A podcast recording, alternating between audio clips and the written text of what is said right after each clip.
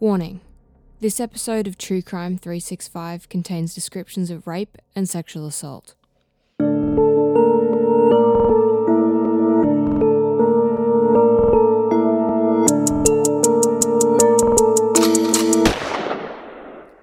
Adelaide, the capital city of the state of South Australia, is a much smaller city than its more famous counterparts, Sydney and Melbourne. Known as the City of Churches, Adelaide can at times feel more like an old timey town rather than Australia's fifth most populous city. But every church has a graveyard, and the Gothic architecture acts as a macabre backdrop to a city with a darker side. Writer Salman Rushdie once said that Adelaide was a perfect place to set a horror story, and that things here go bump in the night. This week we'll be covering a case that feels like a horror story our own boogeyman lurking in the shadows. Maybe it's a story a little too close to home for me, or maybe it's the fact that my favourite journalist wrote a book about him. Maybe it's the fact I travel past landmarks of this case on a near daily basis, crossing the footpaths where victims would have walked in the final hours of their young lives. Maybe it's because the victims could be my friends, my co workers, or classmates. No matter what it is about this case that captures the attention of locals, the story is a reminder that even in our hometown, we are not safe, that the world is chaos and we have no control over the outcome. This is the story of Mark Errin Rust. Payneham Road, Adelaide, South Australia, April 12, 1999. 30 year old Croatian immigrant Maya Jakic walks alone along Payneham Road roughly 5 kilometres northeast of the Adelaide CBD. Maya had arrived in Adelaide with her mother and stepfather in 1990 after fleeing her home in Serbia after the country had been rife with war.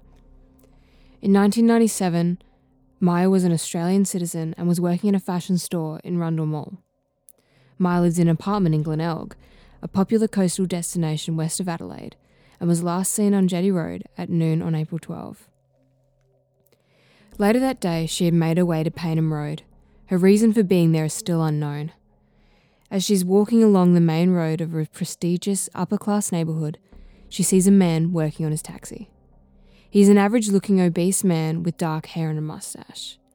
He smiles at her, calls out, greeting her. Maya smiles back. The man says, Want a lift?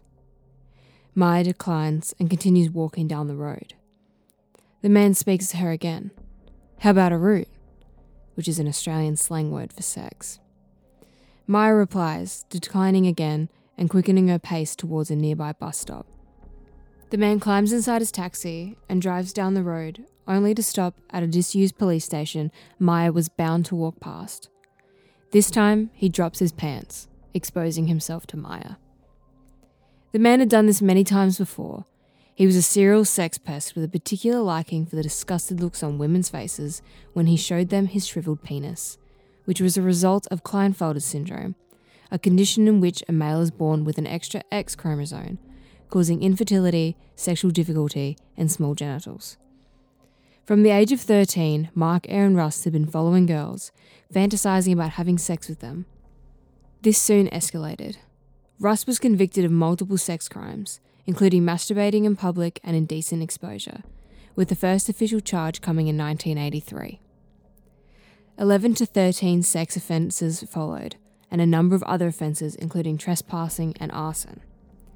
But the courts didn't focus on the sex crimes, they focused on the property and material damage he caused. In this, they handed out good behaviour bonds and didn't record convictions. They failed to protect people, they protected property but not very well, mind you, considering Rust was in prison for causing $642,000 worth of damage to suburban buildings in Norwood and Kensington. One of Rust's favourite pastimes included exposing himself to schoolgirls at a bus stop in North Adelaide. Rust got a kick out of horrifying women. He hated them. 1991 saw this hatred extend further when his second marriage ended, after being accused of sexually assaulting his wife's daughter. Although no charges were laid, he did have to attend a sexual offenders treatment program. He didn't even make it halfway through the first day. He claimed the program was stupid. But this time, his target didn't look disgusted or horrified, and his needs had not been met. Maja took one look at him and laughed. Rust's hatred for women reached a boiling point.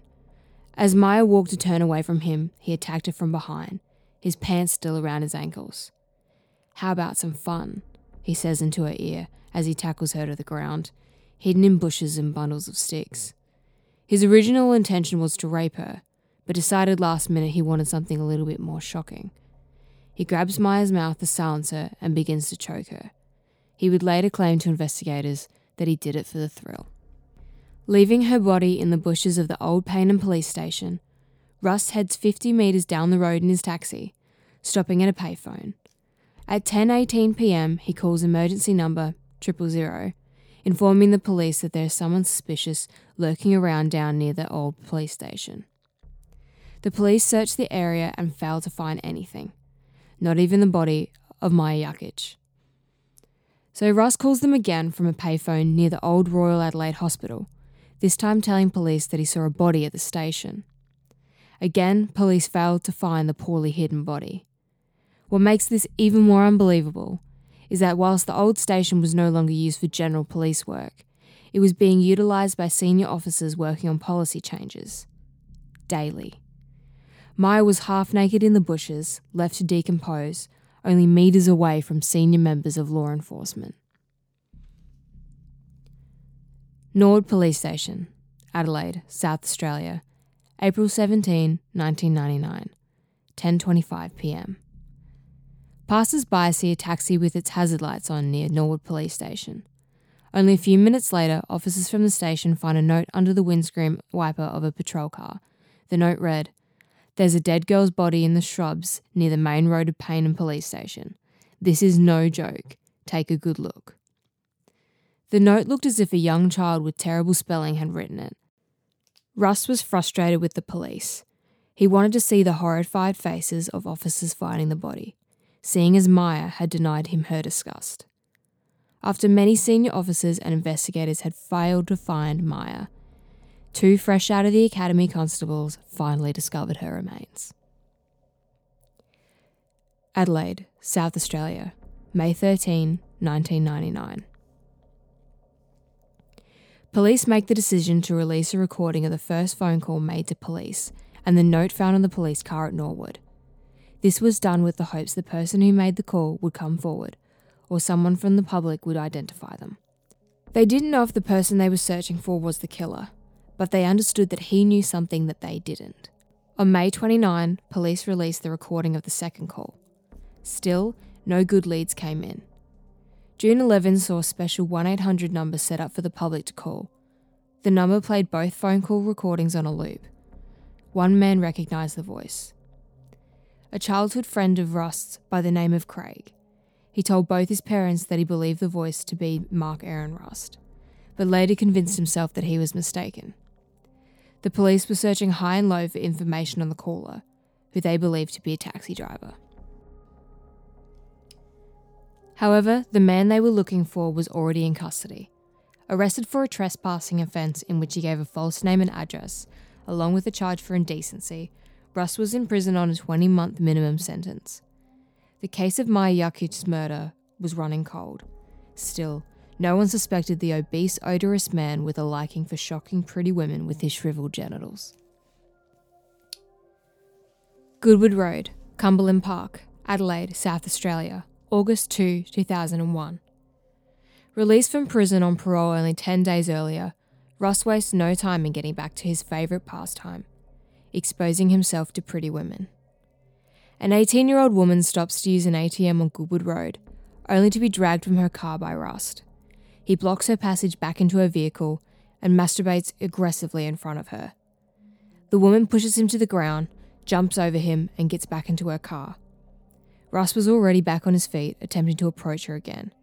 She was beyond terrified.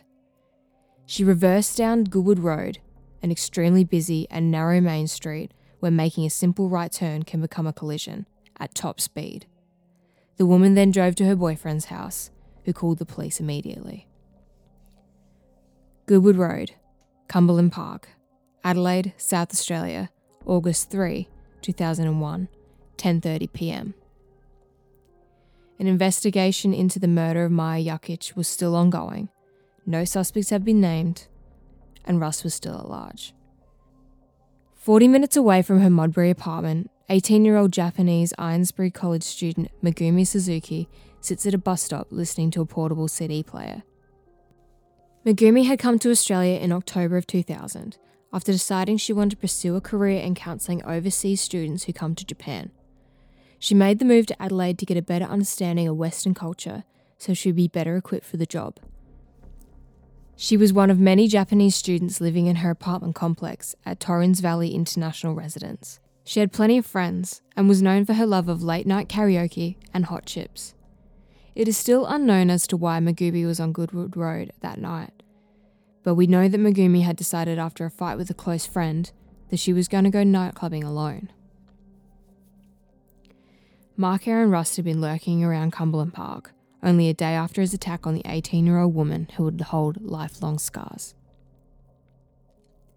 He was happy with the result Cumberland Park had given him, so he decided to try again. However, Rust was no longer satisfied with the disgusted expressions he governed from pretty women. He wanted sex. He desperately craved it. And unlike every other sex crazy bloke within 30 kilometres of the Adelaide CBD, a night out on Hindley Street wouldn't cut it. He was going to take it by force. Once Rust spotted Megumi, he saw the opportunity. He grabs Megumi from behind, dragging her away from the main road. Much smaller and lighter than himself, Megumi was easy to shut up. Her screams failed to ring out, and Rust managed to pull down her pants. However, his impotence strikes again, and he's unable to get an erection. Infuriated by this, he attempts to strangle Megumi. After failing to do so, Rust finds a rock nearby and smashes it over her head. He bludgeons the small girl to death, then wraps Megumi's body in plastic sheets he finds nearby, before dumping her in a large rubbish bin behind some local shops. Megumi Suzuki's disappearance was quickly noted, with her parents flying over from Japan only a few days after she was reported missing by her school and friends. Her disappearance led international students to become fearful for their safety in Adelaide. The case was plastered all over Japanese news, and many parents refused to let their children travel to Adelaide or even Australia for study. One of Megumi's close friends, Chris Hamilton, saw himself under investigation after he told police under the advice of a friend he had some of Megumi's possessions at his home. The police honed in on Hamilton as their main suspect. He claims the police told him they believed he was either Megumi's killer or the reason she was dead. After an apparent sighting of Megumi outside the Arkaba Hotel in Fullarton, the police began to believe that she was simply hiding from her parents due to rumours that she had a boyfriend her traditional parents didn't approve of, or that the pressure of being an international student was too much for her to handle. Police and Megumi's parents pleaded for her to return home, but the sighting at Fullarton was a false alarm. She was already dead. The man responsible still lurking the streets of Adelaide, searching for his next victim. Kensington Road, Rose Park, Adelaide, South Australia, August 16, 2001, 8:50 p.m. 13 days had passed since Megumi Suzuki had disappeared and a woman was finishing up late at work. The lights of her office building suddenly go out and she thinks to herself, "Stuff it, I'm going home." She noticed that the surrounding building's lights were still on and her computer was still powered up. Increasingly worried, the woman packs up her things and heads to the door. She feels a presence to her left, a dark figure which she identified as a male lurking in her office space. Mark Errin Rust.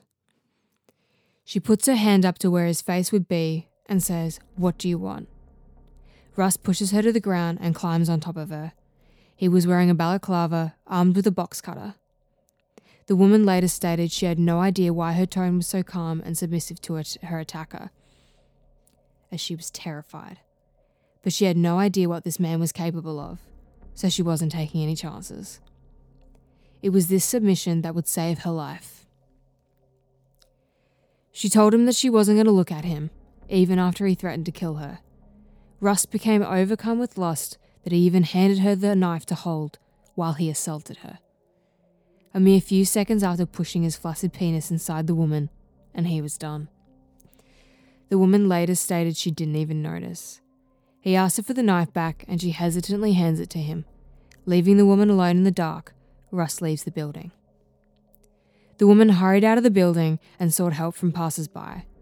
As she fled, she memorized every number plate on the cars that she passed, especially those in the car park near her work. After giving details to the police, they found their man. On that same night, the police knock on the door of Russ Perow's address in Gilles Plains. He is arrested for rape and placed in the remand centre.